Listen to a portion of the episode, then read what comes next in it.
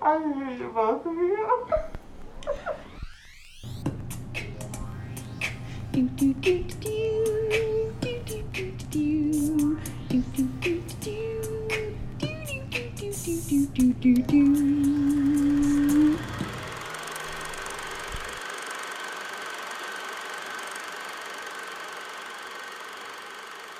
Welcome to One Foot on the Ground. This is Johnny. This is, oh, and this is Ashley. What are we watching today, Johnny? Today we are watching Thoroughly Modern Millie, nineteen sixty-seven, starring Julie Andrews, Carol Mary Channing, Tyler oh. Mary Tyler Moore, John mm-hmm. Gavin, Beatrice Lillie, James Fox. Uh, bunches of fun frickin' people. And I love uh, this film. It's directed by um George Roy Hill. Thank you. George yes. Roy Hill. And it Who was also um, directed The Sting. What's that? I'm sorry. He also directed The Sting. Yes, yes, yes, yes. He had a uh, what is it? A mm, an attraction to the twenties. Because uh, he oh, did a, yeah. a I, few films. I remember reading it as his nostalgia period. Yeah. Yeah. I remember, well, I guess the twenties, not necessarily, because Sting wasn't the twenties, was it? Maybe. maybe. Was it set in the twenties? It's been I can't a while. I remember. It was a great film. Um, That's so nice. What about this? Oh, so what is this movie about, Ashley? It's about a young Julie Andrews, also known as Millie, uh, who wants to be a a mod, a modern girl. So it's set in the twenties. So she wants to be, um, you know, she wants to be a working girl. She wants to be flat-chested, have like the the short haircut. She, she wants to be Reese Witherspoon in Chicago. Reese Witherspoon? No. Renee no. Zellweger. There you go. Yeah. Uh, but without the, the whoring around. Um, oh, well, yeah, no. That was I don't disrespectful think she... to Renee Zellweger. she she didn't want to be cheeky with anyone. Right. She wanted, her goals are to, uh, she she's going out and interviewing her bosses. Um, mm-hmm. Instead of Don't you mean the other way around? No, sir. She's super desirable. What she's looking for is a boss to later become her husband. You see, she... I'm going to marry my boss. You're a modern, thoroughly. Yeah. I could have just so... quoted the whole movie for this. So uh, that's what I, honestly what I was expecting. Yeah. So he, um. Yeah, and so she's living in this hotel for single women, uh, which uh, was Priscilla. A thing. Mm-hmm. Yes, and she meets uh, a young Mary Tyler Moore, who Miss Dorothy. Yes, Miss Dorothy, who arrives um, by taxi, and when is asked for the, her dues of thirty-five cents, she's like, "Oh, I'll write you a check." And the a check uh, for what? For thirty-five yeah, cents. Yeah, the taxi driver's like, you don't have change in your pocket. And she's like, why no, but I have a checkbook. I've never had change. And so we get the sense that she is really rich. No like, joke. I keep, I, I want to, I want so badly to interrupt. Because I just uh, let me do it. You have to let me do it.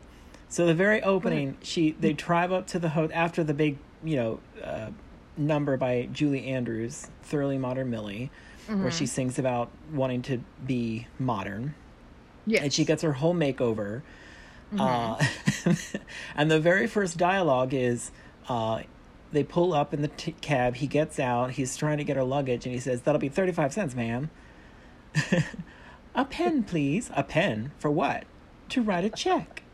I said thirty-five cents, not thirty-five dollars. Who writes a check for thirty-five cents? Oh, I do.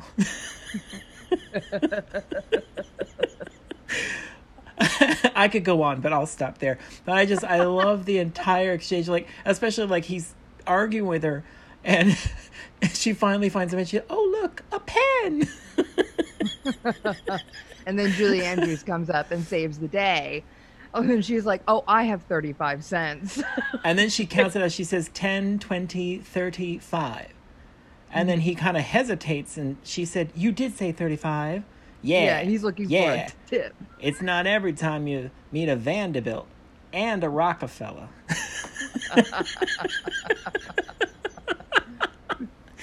Oh, God, it's so good. And that joke didn't... I didn't I didn't know what that joke meant for the longest time until I finally figured out what it meant. Like, you got the Vanderbilt who will give you money, but it's very, like, like spot on. And then yeah. you got the Rockefeller that has the money, but they're probably not going to give it to you. Or something to that effect. It, it's a funny joke.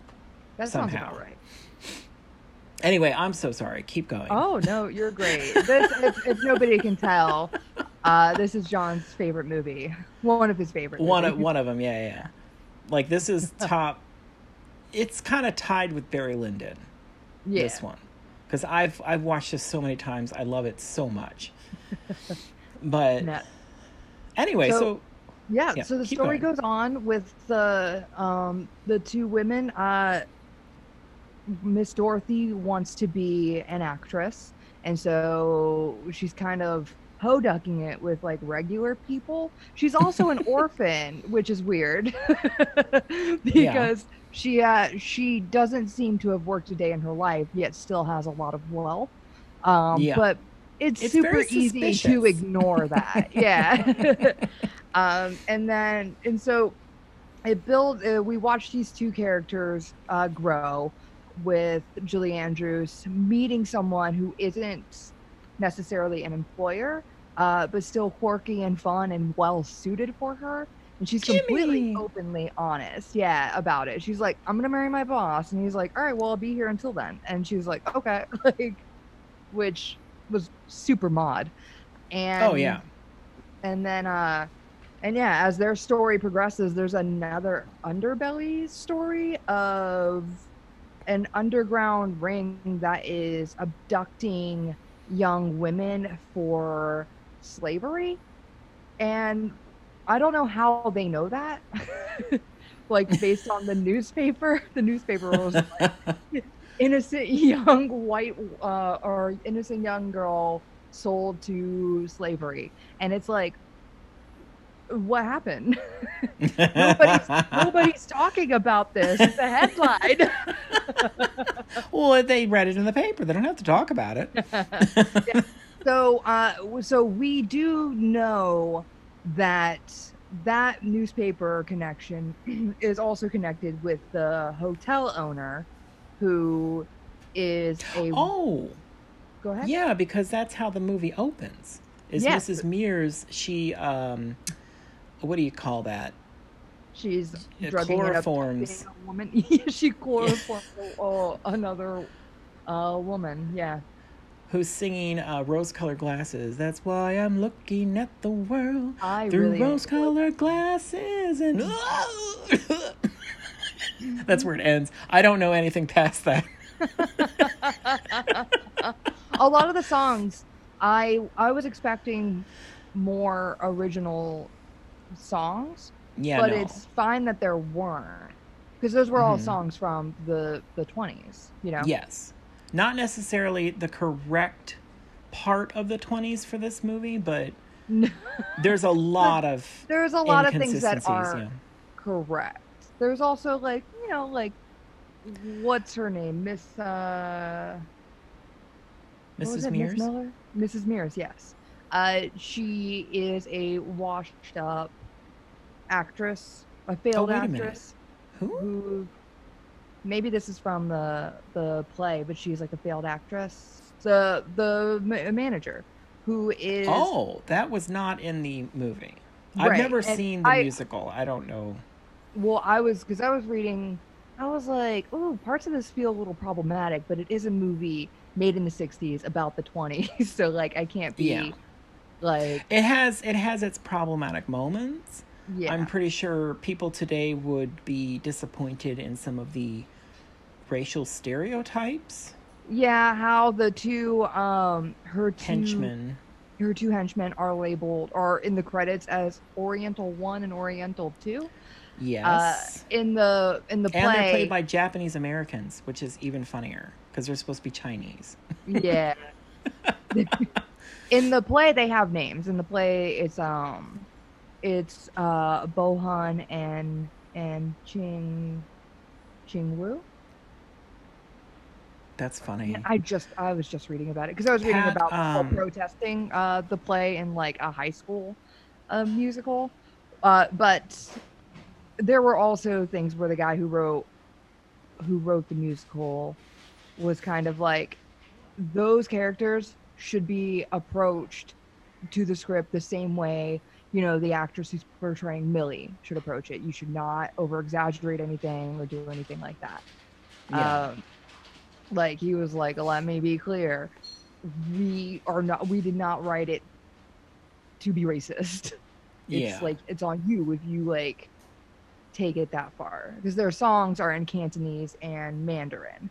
Um, or they speak in Cantonese and they sing in Mandarin, or is it, or it's vice versa. Either oh, way. I have no idea. Yeah. I honestly, the weird thing about the musical mm-hmm. is I honestly had no interest in it. And... Uh, because it, it because it didn't have Julie Andrews in it. Well, it's just uh, like, I mean, just looking at the song list, I knew that they didn't use a lot of songs from the film, yeah, so the I knew that they changed originals. The plot. Yeah, yeah. Um, I mean, I, I've always wanted to know what. I don't think it was changed a ton. Well, I mean, they have to for adaptation, but I mean, like, like them having a song and, and names and stuff, like, that's, they didn't have a song. Like, when did they have a song? Um, well, they were, I think they fleshed out those characters more. I do they, know, I do know that um, the part of Missus Mears was played by two actresses from Designing Women at two different times. Uh, Delta Burke played her, and uh, um, I'm blanking completely. I love her to death. Uh, crap. She passed away. Um, oh my God, I'm blanking on her name. Julia take... Sugarbaker. Uh, I don't. I you're you're asking the wrong person. Wow, I feel so bad right now that I'm forget. I love her so much, and I'm forgetting her name. Uh, I could tell you Kristen Chenoweth played um, Millie at some point. Oh, yeah. I, it also won a Tony for Best uh, Musical that year that it came oh, out. Right so on. It, I mean, but it was short-lived. It didn't last very long. Um, yeah. I mean, it, for for a musical, it didn't last very long. Yeah. But um, I don't really know that much about it. I never listened to the sound or the uh, cast recording, or... I've never watched any clips. I've seen some images, especially of um, Delta Burke. Mm-hmm. And God damn it, I want to know her name. Oh my God, it's driving me nuts. What is her name? I don't, I, I can't tell you. Dixie Carter. Dixie Carter. Oh my God, I can't believe I forgot that. I adore Dixie Carter. I'm so sorry, Dixie. May you rest in peace. She's um. She's she's looking over me now with her stare and hating me. Her fist. Like, how dare you? How dare you forget my name? Um, but oh, anyway, keep going. What happens? What happens? Did we finish the the well in the synopsis? in the oh, like so close, so close, Johnny. This is a. I will say this, like I, to me. Uh, I was reading a little bit about this movie today, and this is one of those things where I was a little bit nervous to try to talk about this film because I don't have any negative opinions about it at all. Mm-hmm. It, it's only when I think about it through somebody else's perspective that I start to get like, oh, this might not be a great movie for everybody. If that makes sense. Like, I, it's kind of like Barry Lyndon. Like, it's a very, Barry Lyndon is like three hours and five minutes. And I don't think a whole lot of people would enjoy sitting down and doing that for three hours and five minutes. But this one's two hours and eighteen minutes. And to me, it's... What? Two hours and eighteen minutes? Buddy, yeah. I had a version that was two and a half hours. Two well, hours you probably five minutes. Did with you the intermission have the and the intermission and the yeah yeah okay yeah. So you had sure did. The full experience. Well, actually, now I'm kind of curious about your version because the I've I've talked about this with you before. I think like mm-hmm. um, there was a roadshow version of the film, uh, which is the one my mom saw when she was in uh, middle school or something. I can't remember what grade she was in when that came out, but. Uh, she went to see this in the theater with a friend of hers, and the version that they saw had um, Ashley's microphone is acting funny. Sorry, uh, she she went with a girl that basically was not interested in this at all, and it, it's a musical. But in the version that my mom saw, there's a sequence. I know for a fact there's at least one sequence that has been cut, and it was. Um, At the beginning, when she's doing the Thoroughly Modern Millie theme song, basically, the, the opening credits, there's a longer sequence where there's dancing in the streets. And my mom's friend was like, oh, please, who would dance in the streets? Like, it doesn't even make sense. And I always thought, like, what is she talking about? Like, I had no idea what she was talking about because I've seen the movie a lot. And then I saw... When the I think it's when the D V D came out, there's a trailer, and the trailer has scenes from that in the trailer, but it's not in the film. So I've learned since that it was the roadshow version that had the full length, and then they cut it down for a general theatrical release. So my mom randomly saw the, the roadshow version of it, and uh, the reason I bring this up sort of is because when... they released Sweet Charity on Blu-ray for the first time. It was done by um, Kino, I think. And they released it with two discs, which it does not say this on the packaging at all. Like, it does not say that when you open it up, it's going to have two discs. So when I open it up, it has two discs, and one is the roadshow version, and one is the theatrical version. And I was like, holy shit. Please do this for Thoroughly Modern Millie because I would die if I ever got to see the whole thing. And um, I bring that up also because it's a Universal picture, and so was Sweet Charity, I think. At least I think it was. I was trying to look for connections because I was like, okay, well, maybe they'll do this at some point. Yeah. Um, but I was going back to the how other people feel about it. I, It's strange because this film has a hundred percent fresh rating on Rotten Tomatoes. Yeah, I saw which that. Is kind of interesting because the reviews that I read, everybody loved the movie, but they didn't have very nice things to say about it, which was very weird. Like, like all the reviews are kind of confusing because it's like, wait a minute, did you like the movie or did you not like the movie? I'm very was confused. It stuff that was like, loved the movie, but don't confuse me with being a racist. I did not ignore those comments, or not comments, like well, the credits. And some of that was, yeah, there was some of that, but there was also like, uh, they had problems with like the last, like they say the first half of it was all fun and great and cute, and then it just kind of got long and boring. And that's the part that I don't agree with, but at the at the same time, like I maybe I can understand why people wouldn't like it. But like I said, for me, I know the entire movie, like front to back. I know the whole thing. Yeah. I, I love everything that they say. I love all the songs. I, I mean, every single part of this movie I love. So it's strange to me to think about it in a critical way, if that makes sense. Like, okay. I, I don't, I mean, I get the criticism, but I don't want to. Because I enjoy it too much. Yeah, you you you cover your ears. I cover my ears for that. I'm like, I don't want to hear that. What are you talking about? It's not. It's one hundred percent fresh on Rotten Tomatoes, which I actually was surprised about. I, I was yeah. surprised about that. Yeah, I I would never have guessed that. I also didn't know uh, that it's Carol also Channing. A lot of older movies on Rotten Tomatoes because Rotten Tomatoes is like fairly new, you know. And yeah. So a lot of older movies, people are, I don't think a lot of people are rating stuff on Rotten Tomatoes, like in the moment or like with an honest heart. I think they're rating it as far as memory serves. Well, you know? the way I, I thought, I mean, I don't know how Rotten Tomatoes works. I'm not like a tomato expert. I don't even like tomatoes. But oh, tomatoes I... are so good. Oh, God, no. And I don't like ketchup. I do like tomato sauce for spaghetti, though. Uh, anyway, not the point. So I, I always thought that it was like, how do I, like, uh, they, rev- like, New York Times reviews the film when it comes out. And that's the one that they would use, like, when they're adding in their data bank, some nerd is like, oh, their, look, there's a review for meter. Thoroughly Modern Millie, their tomato meter. Like, so my under, like, that's what I understood about those. I, I don't feel like it would be modern audiences reviewing the movie. Does that make sense?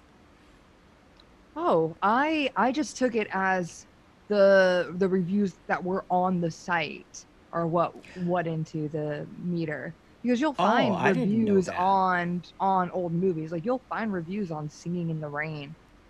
You know, like... Like new ones. Right, yeah. Oh, see, I don't... I didn't know that. I thought it was...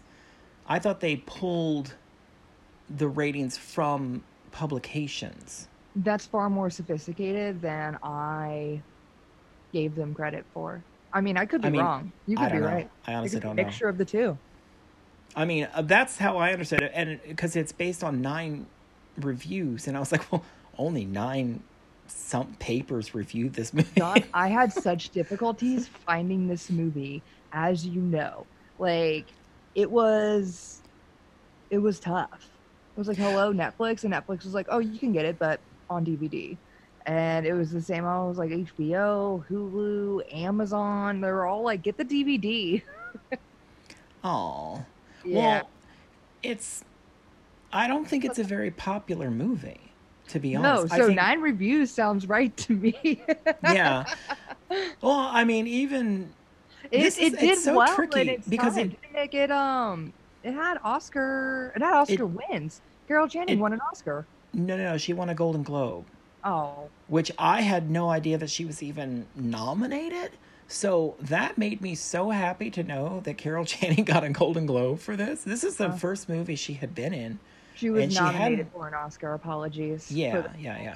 yeah. The, but I will say the only Oscar that this won was for Elmer Bernstein, for the incidental music that he did. And it's the only Academy Award he ever won, which is alarming to me. But I will say that the incidental music that he wrote for this film is so fucking good. And I'm pissed. I am so pissed that there is not a, like a score, like a recording of the score that you can purchase or whatever. There, there isn't? No, there's only the soundtrack that has the songs. Okay. But there's not one with the score, because that's one of my favorite parts. I mean, everything's my favorite part in this particular movie, so I'm going to say yeah. that a lot. But the the um, the incidental score, like it, when he's climbing the building to see Millie, which is very nineteen twenties, and he has that brilliant twenties kind of, you know, dun dun dun dun dun dun dun dun dun dun dun dun dun dun dun. It's so good. What? Describe to me what you meant by that. I was humming the song or whatever. Oh, I thought you were trying to describe his overall demeanor. I was like, he's a coward, baby. No, no, no. He's so cool. I thought you were trying to tell me that he was like a knight on a horse galloping up to save Millie. No, no, no. I was I was actually trying to imitate the music, but I guess I didn't do that very well. No, uh, not at all, John.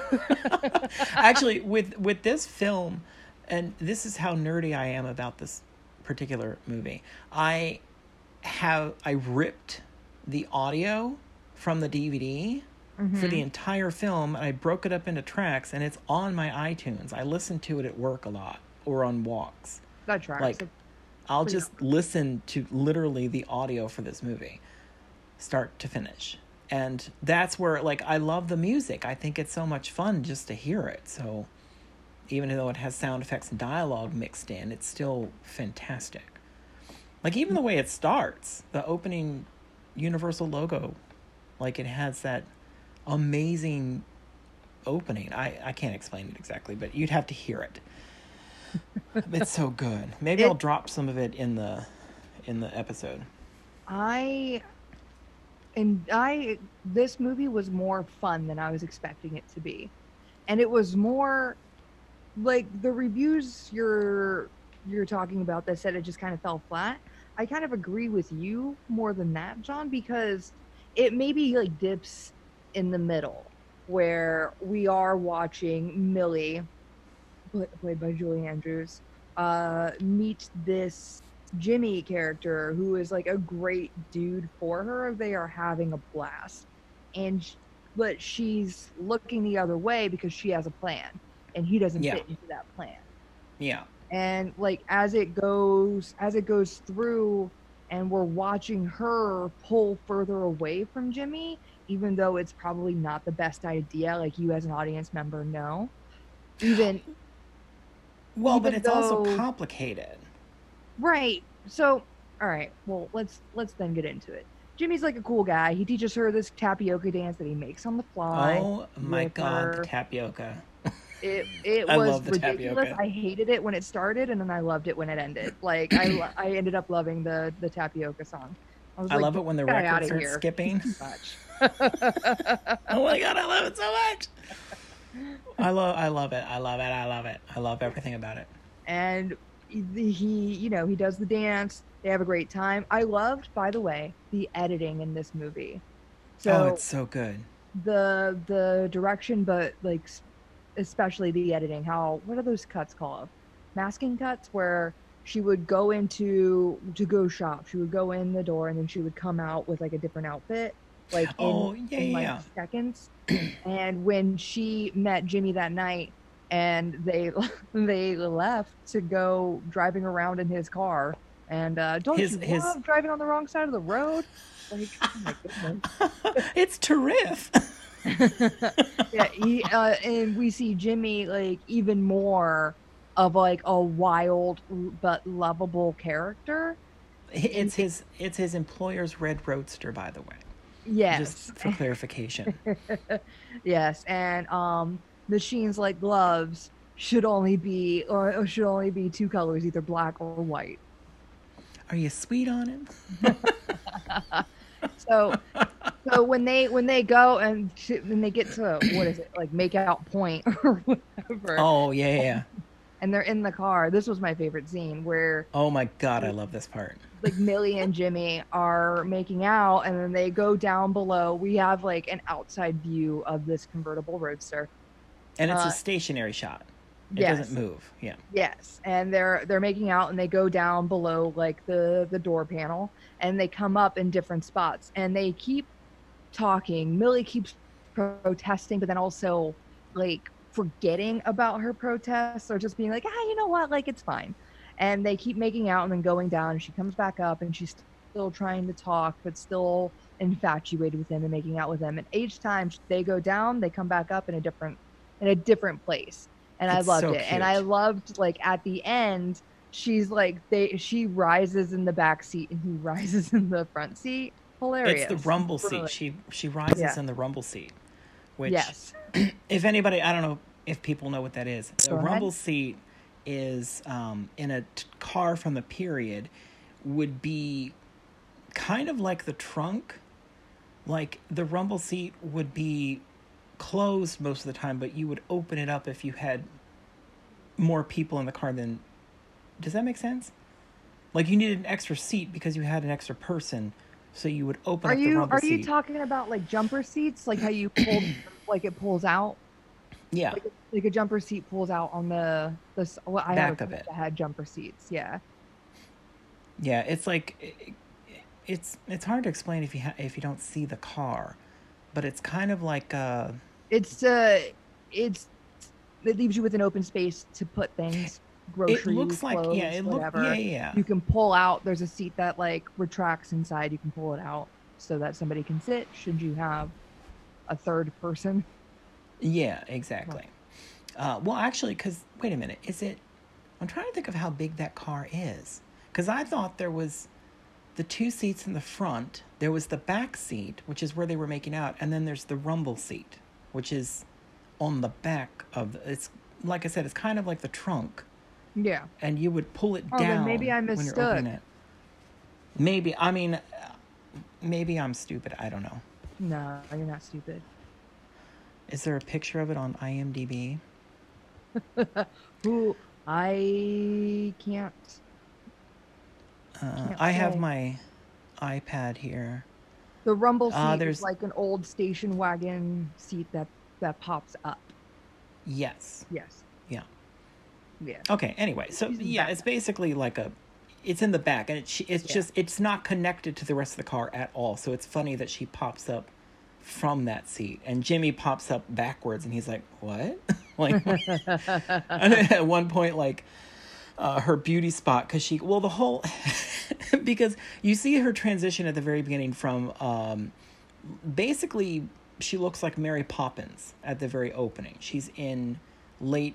Uh, eighteen hundreds kind of looking garments. uh, well, that's or early nineteen hundreds, I guess. She, she had done Mary Poppins before this, and she was like most known for it, wasn't she? She had done. Um, yeah, Mary Poppins was nineteen sixty-four.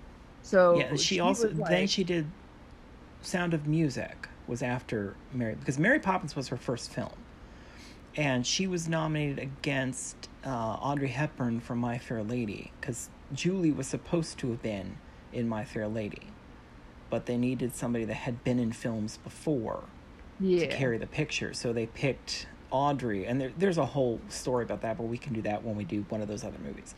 But she, uh, but anyway, so, but uh, Julie ended up winning for her first performance, which was Mary Poppins. So she won an Academy Award for Best Actress for Mary Poppins.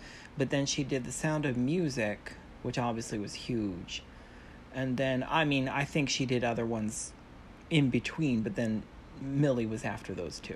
Yeah, no, she was on the up and up in the sixties. Yeah, this was this was at the height of her success as yeah, an actress. She, she, she was a huge box office draw. nineteen seventy-four after this. I think was Victor Victoria, right? I think so. I'm not looking right now. 'Cause she did she did Darling Lily and um, Star after this, and those flopped terribly. Ooh. They were big box office bombs. Uh, but interesting, Darling Lily was directed by Blake Edwards, who I don't know exactly at what point, but that was, she married him, and they were together until he passed away. Oh. Yeah, so they were they were together for... I'm sorry, I'm making weird noises. It's my table. If you hear that, people, I'm sorry. I don't know. Uh... Anyway, so at the very opening of this movie, she, she basically transitions from a Mary Poppins-looking character to a flapper yes. during the opening sequence. Like, she's noticing as she's walking around how unfashionable she is. And this is the part that I don't think comes through in the movie, because it never occurred to me that she was, um, like, a small-town girl that moved to New York City to live in the big city. What? I'm sorry? I said, didn't you notice the curls? I mean, yeah, but I, I, I didn't, I mean, especially as a kid, it didn't, I don't know, it didn't occur to me that that was what was, I, I don't exactly know what I thought, but I just knew that she was out of fashion and she wanted to be in fashion. I um, thought that she was coming from a convent, uh, a con, uh, a convent, convent. I can't say, I can't words. But if you look at any of the, the, promotional material for this movie, like the soundtrack has a whole booklet in it, and uh, there was the Roadshow tour program, which I own, and uh, of course there's also a novelization, which I own. uh, I have photographs. I will post them on our social medias for everybody. Um, but they they basically describe her as a small town girl that moves to the big city, and she wants to be modern. So this that's what happens in the opening credits. But like I said, if you're not really paying attention to... Because it's one of those things where you're hearing Julie Andrews sing a very fun song that you want to sing along to. So watching all the stuff that she does in the opening credits can kind of get lost, if that makes sense. Yeah. Um, Absolutely. So it took me a couple of times watching it growing up, then I was like, oh, now I get it. Like, now I know what's going on. Like, first she kind of looks through, and they do it beautifully. Like, the whole movie is a spoof on the twenties, and I think it spoofs the twenties better than anything I've ever seen, because it has the, like, she'll be looking around at other girls that are more fashionable, and then she looks at herself, and then she'll look right up at the camera, and then they'll cut away to um, the... a, a card to read, like you would in a silent film. Yes. So she's like, like at one point, she, one of my favorites is she, she's looking around, and like all the girls have flat chests, and her beads, like their beads are hanging perfectly. And then when she straight, looks back yeah. at hers, it's like one, they're going in between her boobs. One's going around one of her boobs. One's, they're going, yeah, it's just, the beads are always different. And she finally looks up at the camera and she says, Uh, gee, I wish my fronts weren't so full. They sure ruined the line of my beads. And then she sees a silhouette shop where they sell uh, corsets that'll uh, flatten your chest. Lessen, flatten your chest. Yeah. So she buys one, and then she comes out, and she's all excited, and she's posing with her beads that are hanging perfectly. Uh, and then she goes to buy cigarettes, and and her corset pops. So her boobs pop out, and her beads go flying. And the cigarette salesman is like, you know, gives a double take at them. It's one of my, fa- that's, I, because I've mentioned this before, but this is one of my favorite things ever. And when I was a kid, I always asked my mom about the movie with the boobs that popped. Yeah, and that's exactly what I thought when I, I saw it. I was like, that's the scene. That is it. That's the moment. Um, like, she, she fixates a lot on her full chest throughout. Yeah.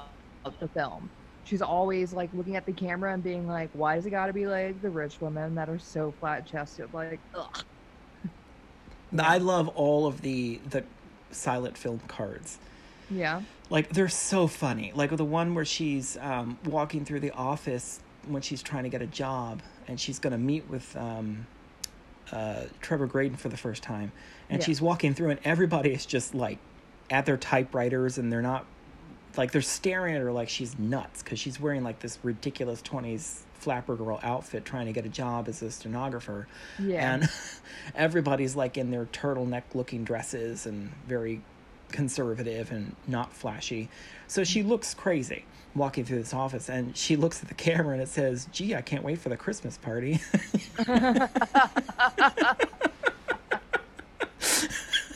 Oh, God, I love it. Uh yeah, and then and then that's where that's where we meet Trevor, who um Babyface. Oh my is, God, uh, I love it. Very, very pretty. And he is a very attractive gentleman. And she P- is played by John Gavin. Yeah, she's very um yeah, she's very taken by him. You alright? Yeah, I'm sorry, Jason. uh, she's very taken with him. And, you know, she's got flutters. She's like, this is the job, because, you know, she's turned down other jobs for multitude of reasons. Oh, she has a list, and she crosses out the names with, like, notes, like yeah. Rounder, Mama's Boy, uh, yeah. Pincher. Yeah. Married, other. It's very funny. Like, this is, that's what I'm saying about this movie. There's so much detail. That yeah. it's it's not something that you would pick up necessarily on the first viewing, for the most part. There's a I lot picked it up of stuff on the first here. Viewing, John. Well, you're a smart lady too. Suddenly mad, um, defensive. There's just tons of stuff in here that is it's hysterical. And like I said, I didn't get a lot of the jokes for a long time, especially if you don't know a lot of stuff about the time period and. Um, I there just, was one joke stuff, like... that felt like a period joke that I meant to look up, and I did not, and I can't remember what it was now, but I think it came from um, Carol Carol Channing, and I can't remember what it was. Anyway, yeah, so she uh, she's like, this is my dude, and um, and he doesn't seem to be taken with her. I think she's not at all. She's, she's kind very of a weirdo, because she's like she's like very forward, and he's very like business. And he they, just looks at her as a a fellow employee, not necessarily yeah, like because unattractive. Women lady. Are equals now, right? Well, uh, supposedly, yeah. The, that's what that's her line. For the first time, uh, women are finally equal to men. Base, yeah, she says, yeah. What is it? Meeting men on their own terms. Yeah, so they she leaves work. He follows, but not necessarily following her. And she is met up with her new friend, uh, Mary Tyler Moore. I can't remember her name. Miss Dorothy. Miss Dorothy and, Brown from California. Yes. And Trevor. Miss Dorothy. Yes. Miss. Yes, because she's, she's not married. Single. She's a single lady. Trevor, uh, Trevor meets eyes with her. She makes eyes back. They have a chat. They decide that they should meet up somewhere. And Julie Andrews is like, oh my goodness, my first date with Trevor. Let's go. That is one of my favorite things ever. Like, she's so oblivious to what's going on. Uh, but she was bringing, because basically Mary Tyler Moore was having a bad time with the uh, the theater scene, because all the directors wanted to do was take liberties. Sinful. And her. Yeah. So she said, you know, you need to abandon yourself and cut your hair. So she was going to take her to the Mad Cat Beauty Spot to get her hair smartly bobbed. And I know this movie too well. So she that's what she was doing at uh, Millie's job. And Trevor Graydon, of course, is like, oh, God, no, you can't cut that beautiful hair. It'll, you know, uh, what does he say? Um, I should know this. Oh. Rob a, a man from playing with those adorable curls. Um, anyway, so they're gonna he's going to take Trevor. her out to the to the Hippodrome to see the uh, the shows, but not if the comics are on, because that might be too much for her sensitive ears. Uh Anyway, but I love when um, what is it when they meet for the first time, uh, Miss Dorothy and Trevor Graydon, and like I said, Millie's completely, because she's trying to negotiate with a taxi guy, like, because she's paying him, because of course Miss Dorothy can't pay him because she only has a checkbook, and mm-hmm. uh, Actually. While she's doing that, they're doing uh, they met eyes, and they you hear not. them singing, but like obviously in their head, and it's all sweet mystery of life. At last I found thee. It's so good. It's so funny. Um, what was that? I I was going to say something, but then you said um, and I was like, no, he's going to finish something, and I was letting you go. No, oh, I had like a weird. It might have just been my headphones. There was a loud noise. Oh, was it me popping my knuckle in that moment? Oh God, I no! I hope not. Because that would have been very loud. I oh. think it was just a glitch in the audio in my headphones. Okay. It's not a big deal.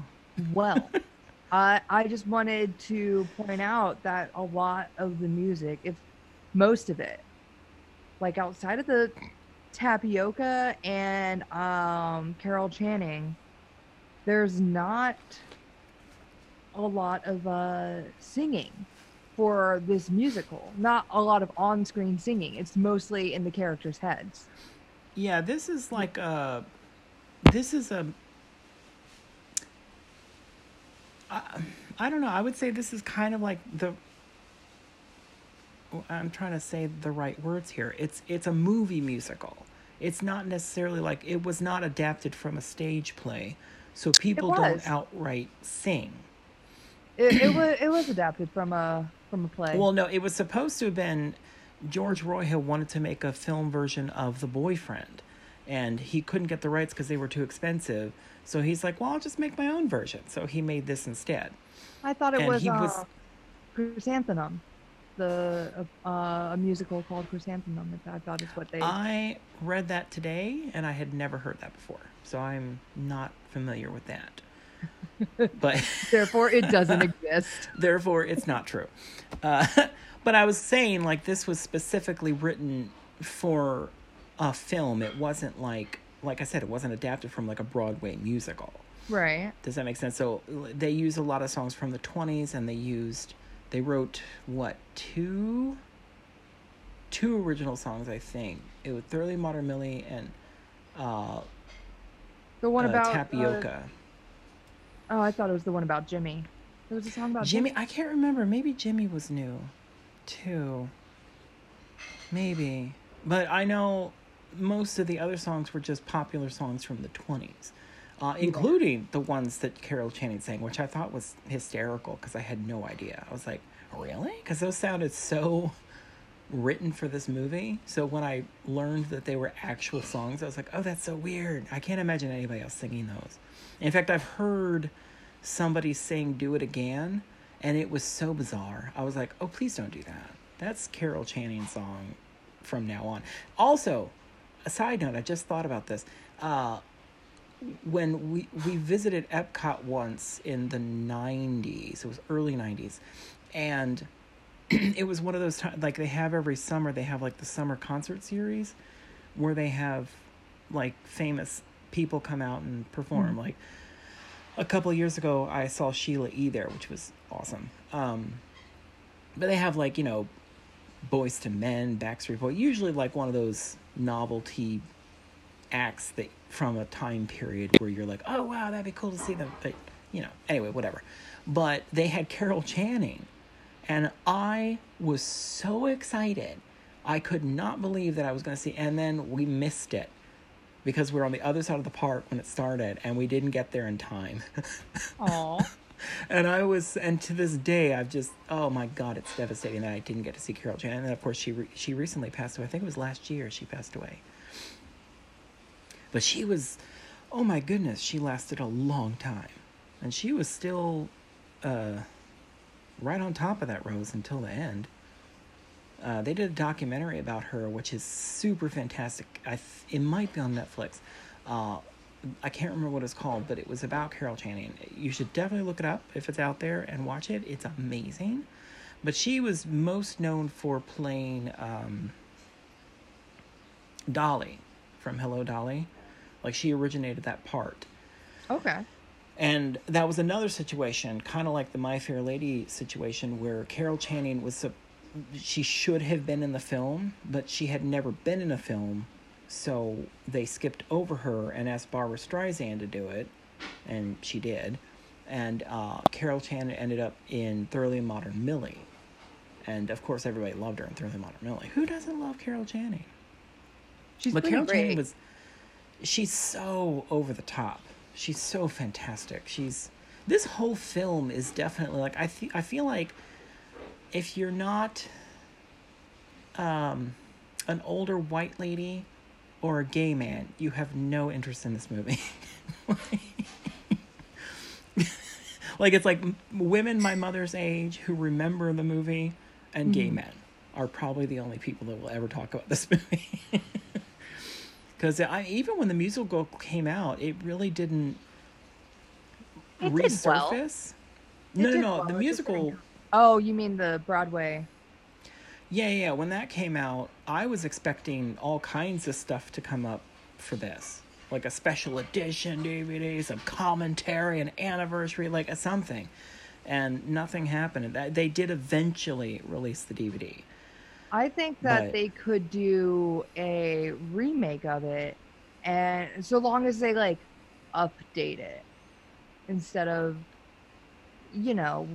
Well, first of all, I should direct this. Uh, just putting that out there right now. Well, then, that's my copyright. Then nobody else can do it. How dare uh, you? Then go how do dare it, you suggest it? No, I. Well, how dare I suggest it, John? You would make it exactly the same.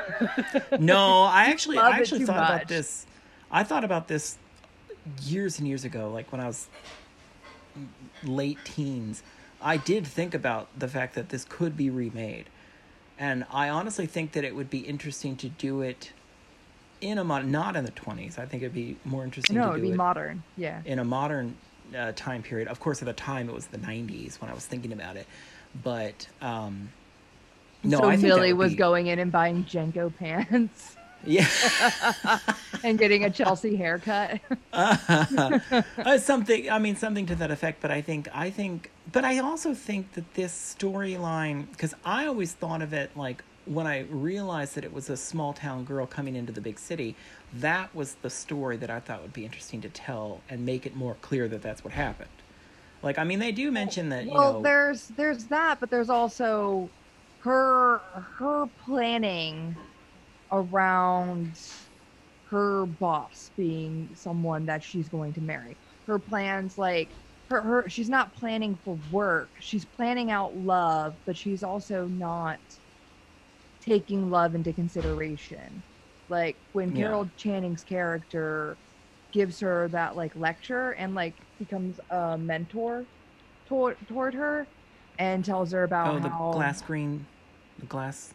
Yeah, green, green glass brooch. And emeralds. Like, yeah, she would have been happy with green glass, even though she loves emeralds. Uh, and well, I in regard to her late emeralds. husband. Yeah, her late husband, when she met him, she didn't know he was a millionaire.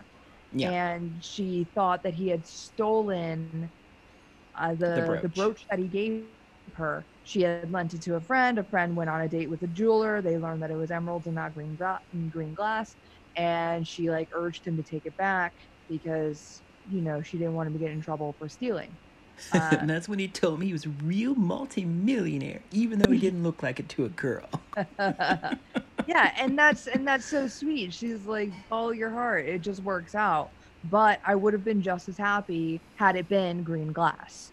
Yeah. And, like, that's, like, sort of what she instills into Millie. And Millie's like, oh, you know what? She's right. Because I'm very happy with the paperclip guy, even though he's not a millionaire.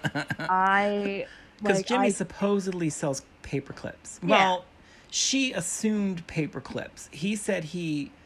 What did he say? He he said paperclips. No, I feel like he said that he sells steel or something. He says something about steel, and she says, "Oh, like paperclips," and he's like, "Yeah." And so from then yeah. on, it was that he was, that's what he sold well, was paperclips. He had repeated that to somebody else. He repeated paperclips to someone. I could become the paperclip king. Yeah. And you'll be my stenog. Yes. It's so good. Yeah. So she decides, like, yeah, I, I, you know what? She's right. I should stop, you know, fighting it. I am really happy with him. And... I thought that that was like, that was like the core of the movie. And then there's that whole abduction plot. Well, this, this is the thing. This is what, okay. So yeah, updating this to a modern movie would be fun. And basically it would just be step up. So they've kind of already done it. So we don't really need to remake this movie. But um, because I feel like the reason that this is so successful as a film is that it, is the detail of the humor for the time period that they're making fun of. Like, it, I, I don't think that, like I said, it would just be kind of a, just a typical uh, bromance movie. You know what I mean? Like, I don't think there would be that much special about it. I mean, if you did it the right way, it could be fun. But I think that it's the detail in what they're saying. Because, like... we're talking about this in a very general sense, but there are is so much that happens in this movie. Like, there's subplots and there's things going on in the background. You got the slavery thing, you've got, and it kind of is one of those things where the slavery thing is in the background until a certain point. And then you're like, right. Oh crap, all that was happening too. And now Miss Dorothy is in trouble. Like, yeah, we, like... and we saw from the very beginning, we knew that um, Miss Mears was a part of this ring where she was taking all the single women orphans that had family, yeah, yeah, and abducting them and then checking them out of the hotel and being like, I haven't seen them, they left, you know. And she just checked out, but she only just checked in. F O Ps went back to Wyoming. Yeah, so she. Yeah, we see her abducting people, putting them in the laundry baskets, putting the laundry baskets into the back of a laundry car with her two henchmen, and we see them drive off. And throughout the feature, we see her trying to spite Miss Dorothy's punch and... it's my own recipe. Other Fruit. Things, like her apples. Yeah. Like, she tries to give her an apple. She tries to give her... Uh, so she many- tries to... Yeah. Smoke her room out. Yes, but makes herself fall asleep. Oh my God, it's hysterical. Yeah.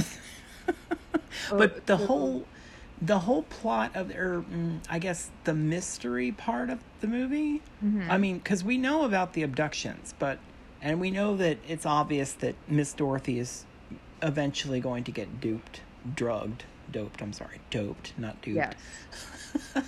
Quite literally, duped, doped. Um, but the under mystery, see, this is what I'm saying. There's so many things that are going on. So you get like a weird sense of things from Miss Dorothy. And Jimmy is also, I wouldn't say he's necessarily mysterious. Um, because I think he hid things better. But we're we're about to spoil the crap out of this movie. But people aren't coming here for non. People aren't coming here for the non-spoilers. Seven film. Uh, Jimmy and uh, Mary Tyler Moore are, are related. Are related. They're brother and sister, and they are Mister Van Housemere, which is Muzzie's, which Carol Channing. Uh, her later. They're her stepchildren. Yeah. Uh, she married Mister Uh, Van Hou- Mister Van Housen. Is it Van Housen? Yeah. Mister Yeah. Um. She married after uh, their mother passed away. So, anyway, so yeah, and but you don't set them know off that into the real world, just as she did, or well, just she, as her she husband sent them out did. Like her dad did to go undercover and try to be acting poor. Yeah, find um, somebody. But this is this love. Is why you figure out like Jimmy didn't necessarily. Oh, he said he sold office supplies. I think. What did he say at the beginning? Now I'm blanking on that. Anyway, not the point. So, oh, there's so many things. Okay, so you don't know that basically until the very, very, very until end the, of the movie. Very end. But I thought that it tracked totally fine with Jimmy and Carol Channing because they are both such eccentric people. You know, yeah, like, and they I both mean, act like eccentrically wealthy people. And that see, Carol I thought always like trying new things. She loves the new experiences. Jimmy's like, don't you love like they're they're always having firsts together. And I was like, okay, I can see that. I can see that. Yeah, one. I can see them being like, yeah. Like, yeah, she, she was and, definitely part of his upbringing, for sure. Uh, Mary yeah. Tyler Moore is more of the obvious rich girl. Yeah, and the so daughter it's kind of, of like, a wealthy oh, man. There, there's that plot hole. Yeah, it's kind of like one of those things where it's very obvious but that she's loaded. that she's loaded. She has money. And yeah. they can't really, they don't really exactly explain it. But anyway, uh... But when they go to the big party, uh, the big the big crazy party in Long Island, at uh, the mansion, which yeah. is Carol Channing's house, uh, the cottage, if you will, hmm. uh, which they use a plane to go. I mean, there's a plane sequence, a plane chase sequence. It is so much fun. It's such a fun fucking movie.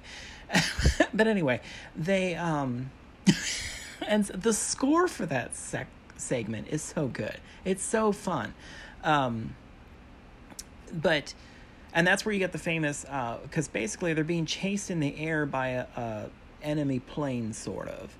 It's a black and white checkered plane, and it's chasing them while they're trying to get to the mansion. And then eventually it pulls up next to them, and the music switches, and it's hysterical, and it's just fun music, and you see Muzzy for the first time, which is Carol Channing, and she's got her champagne glass and champagne bottle, and she's hanging out the side, and she says, raspberries! And so much fun. And of course, Millie's just like starstruck, like, what? What is this?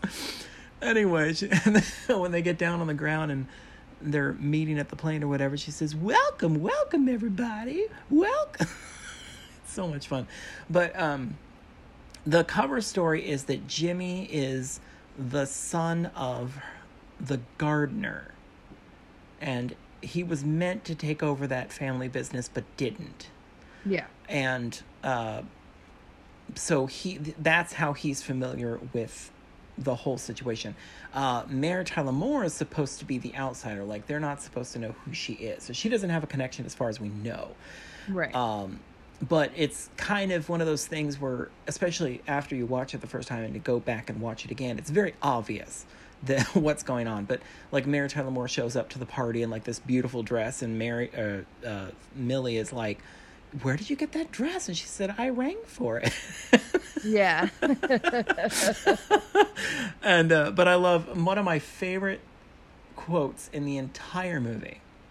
Actually, there's a couple, but this one, when she shows up at the party and she sees Mary Tyler Moore in her spectacular dress, and then she looks at her own and she's like, at the gates of real society in a plaid dress. And I honestly feel like that is, it should be stamped on my forehead. Like, I'm at the gates of real society in a plaid dress. Like, oh, I don't quite fine. fit in. She did look fine, but that's the whole point. That's why it's funny. Yeah. Um, so while they are at this party, um, they encounter one of the villains of the piece, which is um, Judith Tremaine. And like I said, in retrospect, you understand her situation. Like, she wants to marry Jimmy, but because he's wealthy, even though we don't know that at the moment. But um, so Judith is after the money. Does yeah. that make sense? And she does not like Mary Tyler Moore. It's very obvious. And Mary Tyler Moore doesn't like her because she knows what's going on. Um, right. Well, I, I guess everybody knows except for Millie. Every, yeah, everybody knows what's going on except for Millie. Millie's the only one that doesn't know. And actually, oh my God, I forgot. This is um, this is a pivotal scene in the entire movie. This is the soy sauce scene. So she tries to. So early on, and this is what I'm saying about the detail in the writing of this movie. Like, in order to get why the soy sauce is funny, there's an earlier scene where Missus Mears was about to chloroform um, Miss Dorothy, but she was caught by Millie, who had been out in the Red Roadster when she shouldn't have been. Very, very late. You shouldn't be up. Uh, but she basically was covering Uh, by with her little bottle of chloroform and her rag, and she said, oh, there's a spot here on the floor and I just have to get it out. And so she gets down on the floor and starts scrubbing, and Millie's like, oh wow, I don't see a thing, what kind of cleaner is that? And she looks up at her and she says, soy sauce. So later at this big party, uh, Judith Tremaine was eyeballing Carol Channing's uh, diamond ring, which was massive. It was That so, was brilliant. Loved it. I was like, that, that's so she, so she she goes over to her and she said, um, you know, oh my gosh, your ring is so beautiful. How big is it? And she said, oh, about two quarts. And then it starts shooting water out onto Judith Tremaine, who's wearing a ton of mascara. The mascara runs down onto her dress, and she starts freaking out. She's like... She's like, this is my dress from Paris. How am I ever going to get the stain out? And Millie's like, oh, I have just the thing. And then it cuts to everybody's just kind of like having a good time at the party. And all of a sudden, Judith Tremaine runs out from the house. Soy sauce! It's one of my favorite things in the world. She's covered my Paris gown with soy sauce. And she's trying to apologize. She said, you, she's talking to uh, Carol Chase, said, you, you invited a stupid shop girl to the party. Uh, anyway, so basically she almost blew everybody's cover in that moment. Because she's like, you know, I'll tell you what's going around here, you boob. And um, mm. which are the words that she says, by the way. Yeah. But she's interrupted by another Asian man, T. Uh, T and T will show you out. Uh, anyway, so he gets rid of her. So you almost got all the the skinny on the information. Yeah, you kind of were like, what is that? What's that supposed to mean? Uh, What's going on? Yeah, and there's, like, and it piques your suspicion in, like, a good way so that everything kind of like falls into place a little bit better. Yes, but the the whole thing is, is after Carol Channing has her pep talk with Millie in the garden about the glass jewelry, um, Millie sings the song Jimmy, which is the first time I think she sings to the camera. Yeah. Yeah, well, except for the tapioca that Jimmy sang. But she sings Jimmy, and she basically is admitting that she does love Jimmy, and she should probably just give up on her stupid, you know, Trevor Graydon situation and just marry Jimmy. And she's going to flourish her way over to Jimmy's room, but then he sees Mary Tyler Moore going into Jimmy's room, and they're acting all sneaky. Well, and you she's also, like, oh, shit, they're fucking, what? With, what's her name right before that, with uh, Janet? Uh, so when she had come over and talked to Jimmy about being the son of the gardener and like maybe he should like follow in the gardener's footsteps and this and that, and um, oh yeah, there was a Millie, lot of weird. Yeah, Millie's like, maybe he prefers paper clips. Like, go fuck yourself. Whatever this is, like, go. And then she's like, pop, pop, pop, pop, pop. And she goes back, goes looks back to Jimmy, and she made a comment. And I can't quite remember what it was, but she said, it took my breath away. And and Mary Tyler Moore is oh, like, clearly not, not all completely. Of it. Yeah. Not completely, Miss Tremaine. No, like, not completely. Please. And then she walks away. And as she's walking away, uh, Mary Tyler Moore says, bitch. And Jimmy's like, oh, I love you, Miss Dorothy. Yeah, and he kisses and start- her. Yeah, and yeah. of course, uh, Millie's just oblivious to what's going on. Well, yeah, but, but it's, it, Millie gets a little jealous. She's like, that's weird. Yes. Also, I'm jealous. There's a couple of things here uh, to bring up. So when I was a kid, I told you my mom taped this off of television for me onto a tape. Yeah. And when that happened, it was on the Disney Channel. So they edited things out of the movie for the Disney Channel. And the two things that were edited out, and there's only two, uh, and it's so ridiculous. I mean, believe me, it's ridiculous. It's so stupid. So when they are first arriving, and they all get into uh, Muzzie's car, and at one point, Julie Andrews looks up at the ceiling of the car, and there's a naked version of Carol Channing is sitting in clouds with some cherubs all around her. And of course. They cut that out. Uh So they cut that out. So when she looks up at the ceiling in the Disney version, it just, there's no point to it.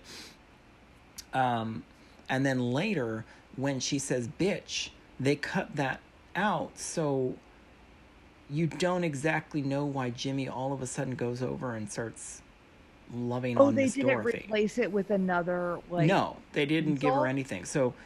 Judith just walks away, and then all of a sudden, he's like, oh, I love you, Miss Dorothy. And, like, you're like, what? Okay. Huh? Cool. So I had no idea that those things were in it. So when I got the V H S years later, like the official one, not not a copy. Yeah. Um, I got it, and I watched it, and I was like, oh, my God, there's things in here I didn't know. And those are literally, I mean, they're so minute. But at the same time, I almost died. I couldn't believe that there was stuff I hadn't seen. Uh, and this is why I say, like, at the dance sequences that are cut out, like, I would be in heaven if I could see the whole thing. Anyway, yeah. Not the point. So, um, so these are all, just like I'm saying, there's all these details in, in the way that it was written, so that there's all these funny things that pop up because of things that happened earlier. It's very well done. But those are, those are called callbacks. Exactly. There's a lot of callbacks. Or as Dickens would say, foreshadowing. Um, so well, I, I think callbacks are in references to uh, jokes. Oh, true. Uh, I true. made the noise so that uh, the audio listeners knew that I was winking. she she was in fact winking. I'm not very good at that. I'm not a very literary person. I don't know. Whatever. I'm tired. So. Wonderful. So let's see here. So do do do do do things happen. Blah blah blah. Yeah, no. Uh, they get. He thinks that uh, Jimmy and Dorothy are boning down. They're boning down. She mad. Gets pissed, and then and then, that's when they find Missus Mears passed out in Miss Dorothy's room, and Millie's like, "Oh well, fuck you, deal with it," and Then Miss Dorothy knocks on her door and she's like, I'm so sorry if I did something. I didn't mean to.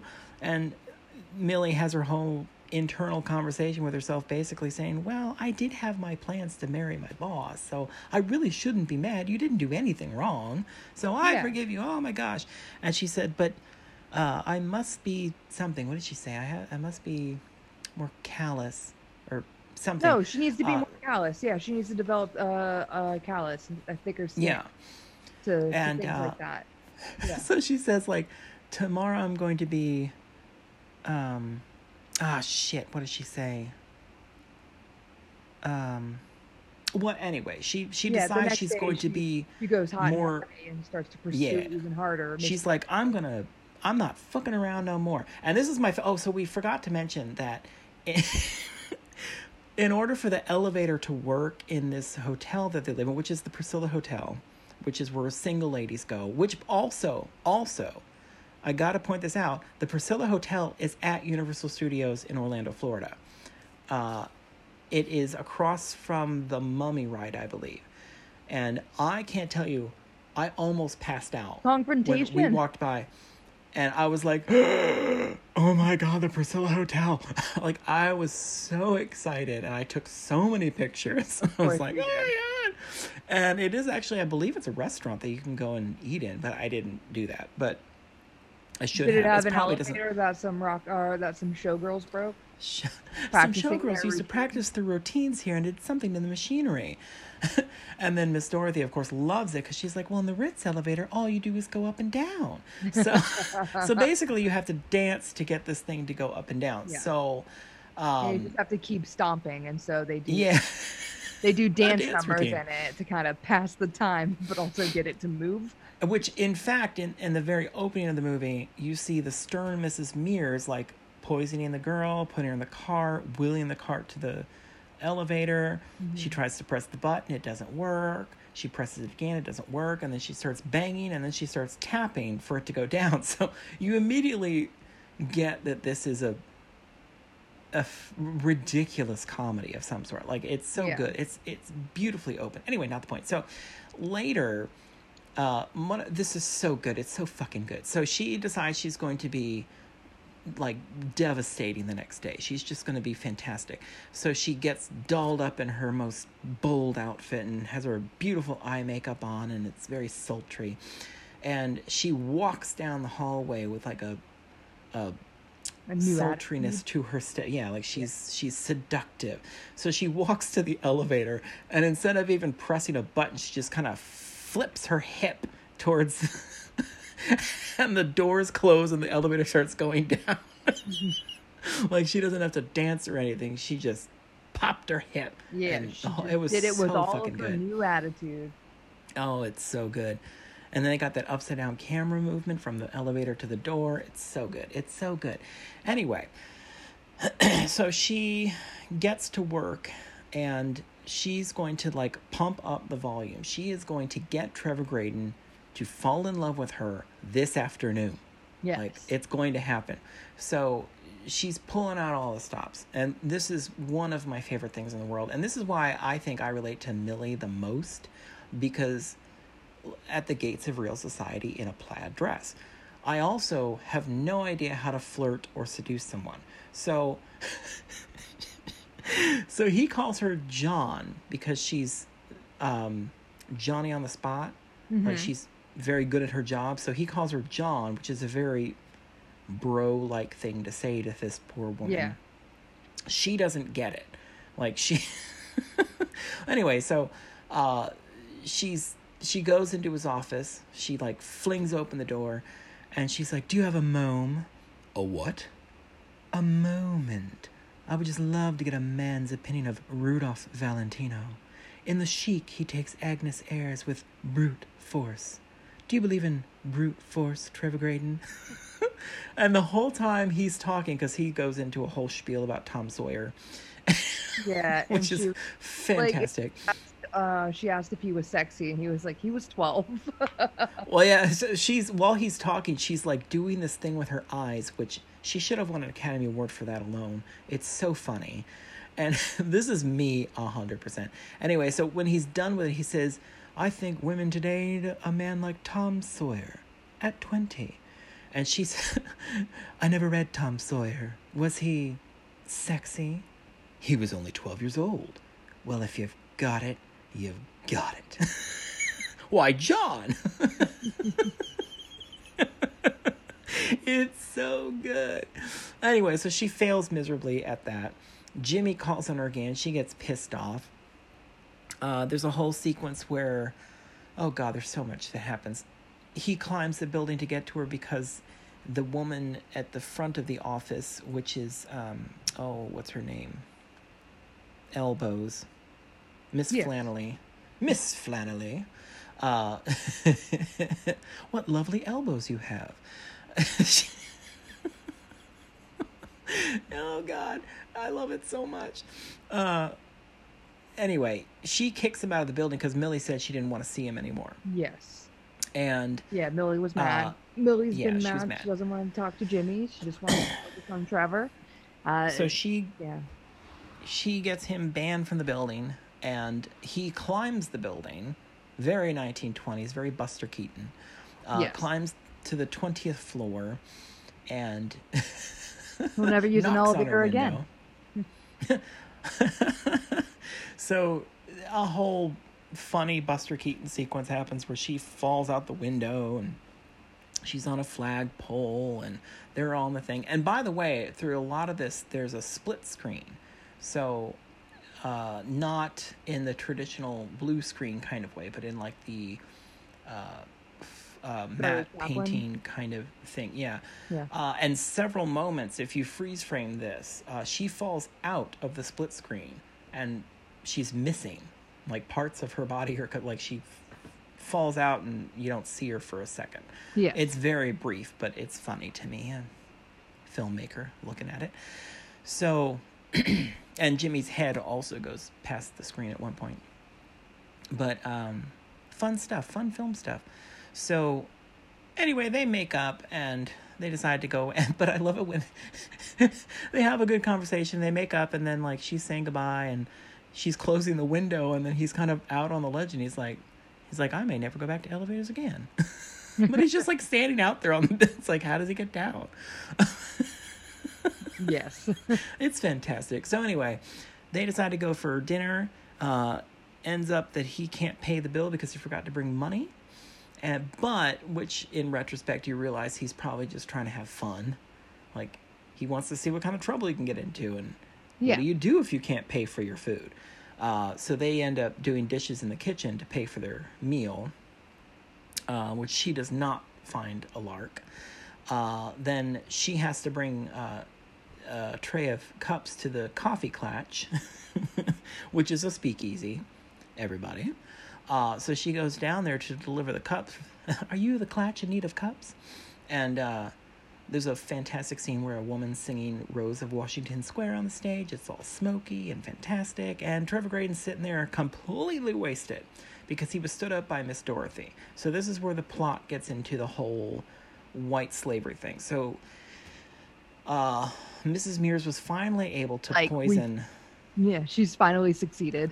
finally succeeded in doping Mary Tyler Moore, uh, brings her to the opium den. And so now they're confused because they can't figure out why, because now everybody's involved. And if you think about it, um, Jimmy's very concerned because it's his sister. Yeah. But you don't know that yet. Nobody knows that yet. Yeah. So he's getting But very Millie's involved. Like, you barely know the girl. Like, you barely know her. Yeah. But um, so she basically they, they figure out at some point that Missus Mears is the one kidnapping these girls. And she's like, she, she's always saying that. Sad to be all alone in the world. Because well, she did. She said that a lot. Yes. Sad and, to be and all alone Jimmy kind of knew. Or not, he didn't know. He had his suspicions already, didn't he? Yeah, I think so. They like, basically come up with it then because they realize that Missus Mears is not telling or, the whole or truth. Or maybe Jimmy reads the paper, unlike maybe anyone else. The big headlines. And, yeah, when they're talking, um, when they're talking about things, because they found the roses, and he was like, "It's worse than I thought." She these was roses are doped. Yeah. I love that. These roses are dope. Oh, yeah. So he climbs. Oh, yeah. Because he climbs up the building, which, of mm-hmm. course, he's used to because he climbs buildings now. Yeah. It's his new way uh, of life. So he, he gets up there, which is not a big deal because it was only like the twentieth floor or whatever. It's fine. Um, yeah. I can't remember what floor they're on. It's not the twentieth. I don't think there's that many floors. But no. Anyway, not the point. So he goes up there. Finds out the roses are dope. These roses are doped. Uh, and they come up with this whole idea. Jimmy gets into drag. It's so much fun.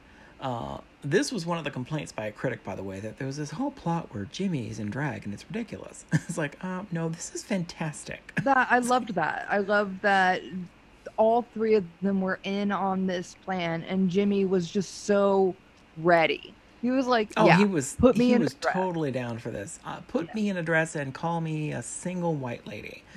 I'm doing this. So mm-hmm. he goes in there. And, of course, it's one of Julie's dresses. It's the the dress the that she wore to try one, to seduce. Yes, the black she, and white one. Yeah, her seduction dress. Her seduction dress. Uh, so he gets there, uh, um, pretends to be a, a lady. And then I love it when, when they, the the... her hunchmen see uh, Jimmy after they dope him, because, spoiler, they dope him. Um, and they look at his face and they're like, oh, God. Like, ew. And she said, well, you know, there's a, a dark what did corner. She say? There's a dark corner in the late, late shift. Yeah.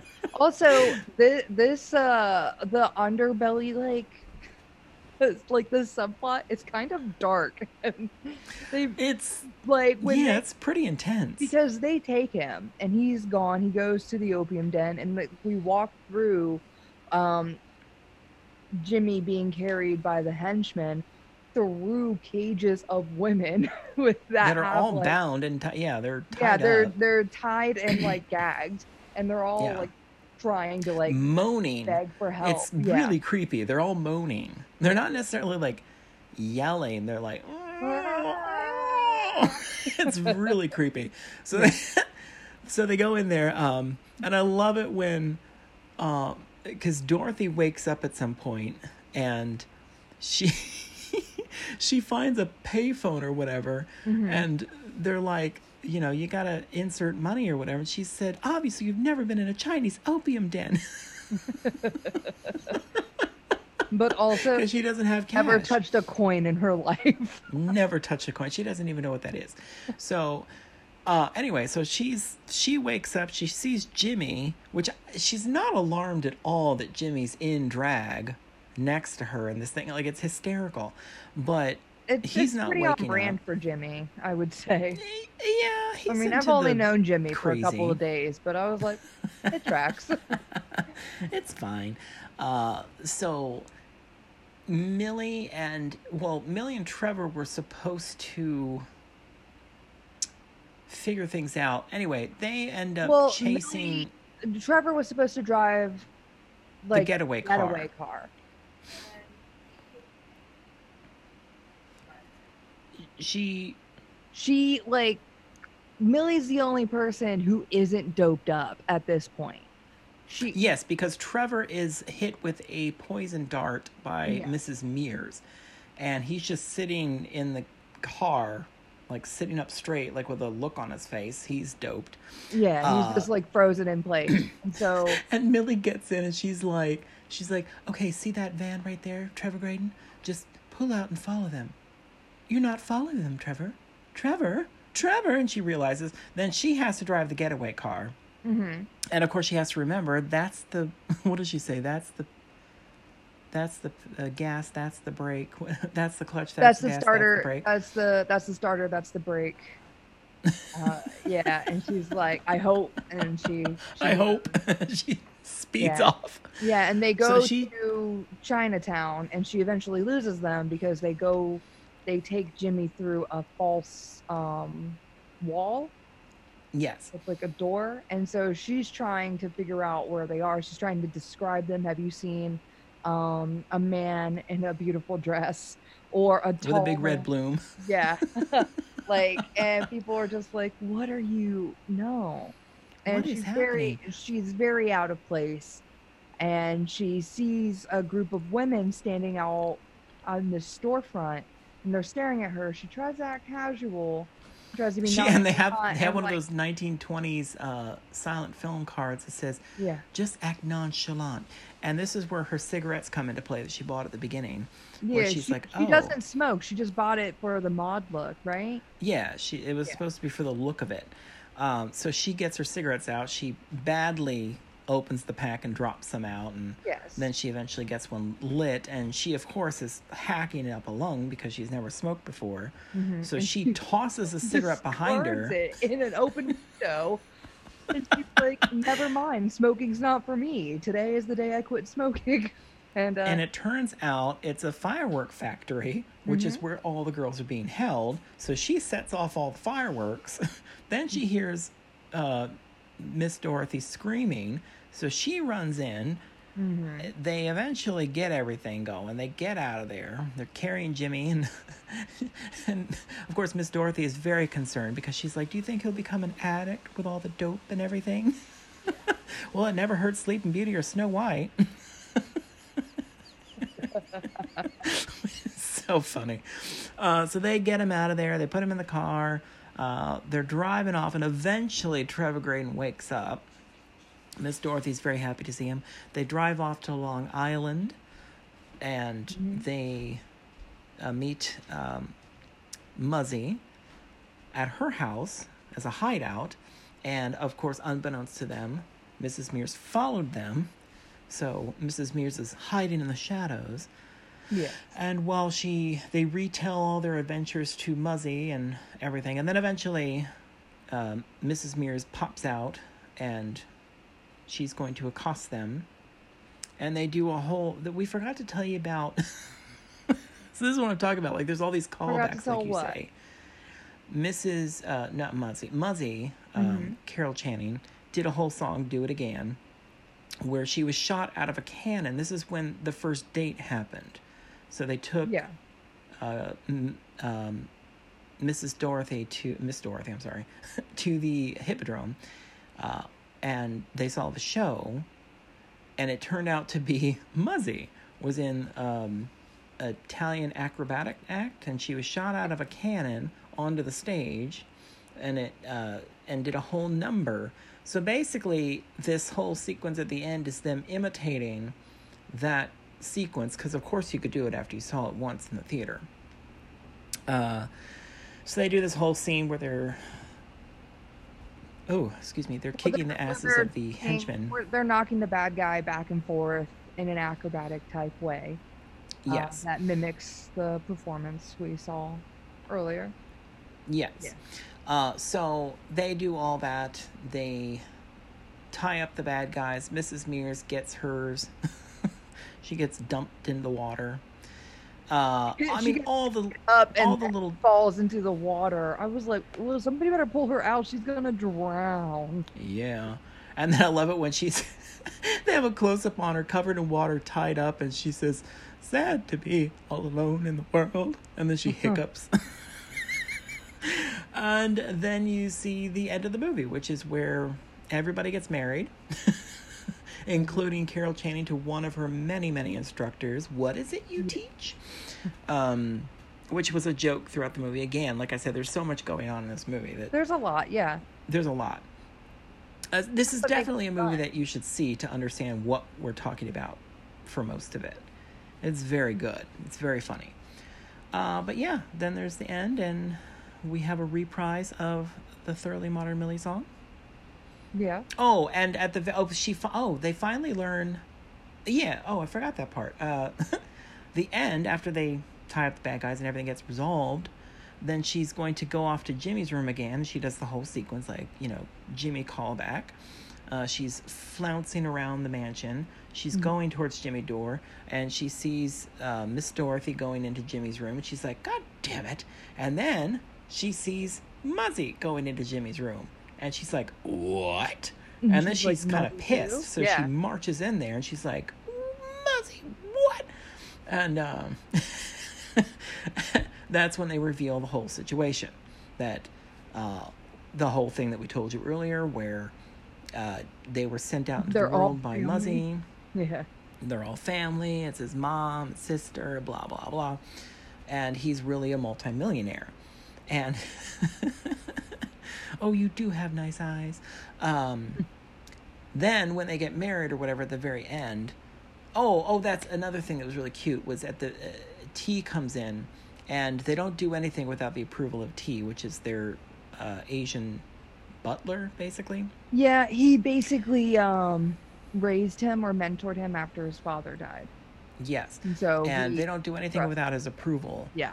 And he approves of Millie, and he says she's a good old-fashioned girl, which is hysterical because she's thoroughly was, modern Millie. She was trying to be modern, yeah. And he says, uh, what do you want, you know, what is the first thing you want or whatever? And she says, a checkbook by Jingo. People can, or rich people can, or no, poor people can nickel and dime me to death. That's what it was. Yes. A checkbook by Jingo. I used to say that a lot. A checkbook by Jingo. Um, yeah, so that's the end. Everybody's happy, and it's great. Yeah, they all live happily ever after, and the baddies are arrested. Well, at least one of them are. Yeah. Beat the drums, because here comes the really modern Millie. No. Boop, boop, be-doop, boop. What would you, what would you rate this movie, John? Um... Ten toes. Ten, oh my. I told you this I is... I mean, I expected that, honestly. Other than Barry, other than Barry Lyndon. Yeah. This is ten toes. This is a very well-made film. I, I say what you will about it, but it's very... Not you, but I others, I suppose. Others can say what they will about this movie, but I think it's a fine feature film. Right on. I think I'd give it seven and a half. Yeah. Okay, that's pretty good. I'll, oh, another thing I meant to mention was uh, this film was only in full screen until the D V D. And I actually wrote a letter to Universal asking for this to come out on D V D. And I said I would like it to be in widescreen. I would like it to have the entrance and exit musics along with the intermission.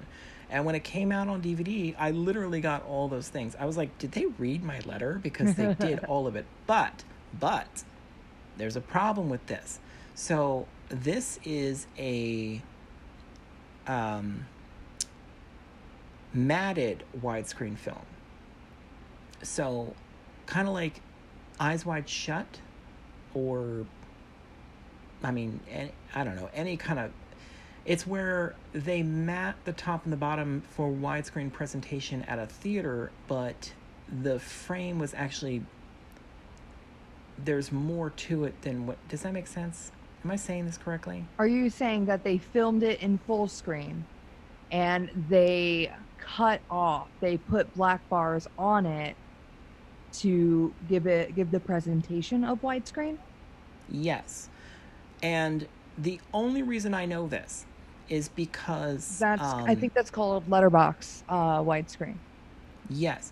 Um and like I said, the only reason that I am for sure that this is true, and I'm kind of pissed about this because I don't have my V H S anymore.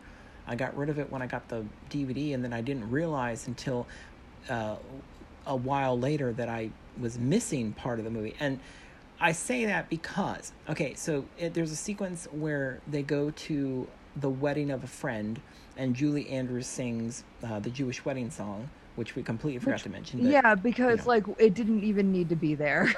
Oh, it did. That it, is one it, of my favorite things ever. It doesn't favorite thing. It had no value to the plot. No, but Julie Andrews singing that is fantastic.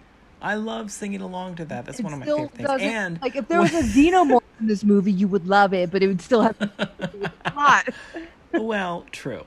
Uh, I also love it when she's singing up there, and she's singing this song in, in Hebrew, and Mary Tyler Moore's there as her guest or whatever, and she says, At one point, she points to Julie Andrews, to one of the people at the wedding, and she says, "It's Jewish." Oh my God, it's so good. But anyway, uh, my the reason that I know this was matted was because at the very end of that, uh, the the bouquet is thrown at the end, and Millie catches it, and they do this close up on Millie, like they the camera zooms in. Yes. Or I would say moves in. It's probably tracking. They move in on Millie, and when they did that, I always thought it was funny because the trumpet player that's like right at the bottom of the screen, uh, he has this look on his face, and it's the weirdest look on his face, uh, looking at her kind of like, I don't even know how to explain it. Basically, he looks like an extra that was very, very bored, and it was probably like the fiftieth take that they did. So he's just looking at her with this really strange look on his face. And I always loved that guy's face in that bottom of the screen. And when you watch it on D V D, he's cut out. And I'm like, oh, I can't see my trumpet player anymore. So I was kind of disappointed about that. Anyway, um, what is your, yeah, what's your recommend? I want to say... it's been so long since I've seen it, but I would say Bye Bye Birdie. Oh wow. I think it's fun. I think that would be that's fun here with this, that or or On the Town, but On the Town was like very uh, the only reason I think of On the Town it with Frank Sinatra and Gene Kelly uh is because it was just so very, very fun. It was just mm. like a fun movie, and this was also a fun movie, uh, but there's no relation of like a girl going to a town trying to make make something else of herself, which Bye Bye Birdie kind of has. Yeah, yeah, yeah. Um, so go ahead with yours. I was just oh, blanking. You're just trying um, to think of one. Yeah. Stole for time, stole for time. Um, gosh, I don't know. I would say... I, I honestly thought you were going to recommend Hello, Dolly. You know, I thought about it, but then I was kind of... I feel cheated because the only reason I would suggest that is because of Carol Channing, but then Carol Channing's not Hello, Dolly. So I kind of don't want to suggest Hello, Dolly, even though it is fantastic, which was directed by uh, Gene Kelly. Fun fact. Oh. Um... I did not know that. I actually think I would recommend another Gene Kelly. I'm going to go with the obvious Singing in the Rain. That's a good one. Yeah. Because it's the transition from silent to talkie. And I think that's a perfect kind of another view of the twenties sort of thing. Okay. Right on. Um, oh, what's that? I mean, it doesn't matter. We can end the podcast. Or... Or The Great Gatsby. Okay. Hmm. Actually, yeah, I might I'm I'm gonna go with The Great Gatsby. Uh, I would say more so the Baz Luhrmann with Leonardo DiCaprio, because oh. I feel like that's a lot more fun than the original adaptation, which was uh, Robert Redford. Um, beautiful film. Both of them are very good, but I think Boz's is a little more fun, this, it, which is in tune with the fun of this film. So, both dark, though. Very depressing. Uh, I mean, this one was know. also dark. Let's not... Actually, yeah, you're right. This one did have its dark... You know what? Yeah, I'm going to go with The Great Gatsby. A little more realistic portrayal, but also fun. Um, also fun. Also um, Hidden Millionaire. Um, yeah, yeah, yeah. Good times. Yeah, good, good times. stuff. Good stuff. So yeah. Uh, oh. Yeah. So uh, don't forget to like, subscribe, review, review something like yeah, that. Something like that. It's uh, late. Follow I don't us know on social medias. One Foot Podcast. Uh, everywhere. One Foot. Our One Foot on the Ground on Facebook. We've got Instagram, Twitter, the Facey Bees, and we have an email, uh, comments, concerns, suggestions, anything like that, one foot podcast at gmail dot com. And yes. uh, yeah, we'll be back next week with another flick. Another flick. We don't know yet. Yeah, we haven't we'll discussed it, it. We haven't discussed it officially what the next one's going to be. We got kind of wonked with We're, our, uh, it, this whole listening. situation has wonked us a lot. Yeah. I have to say. Yeah. I'm very wonked. But yeah. So um yeah. Uh bye-bye. Uh raspberries.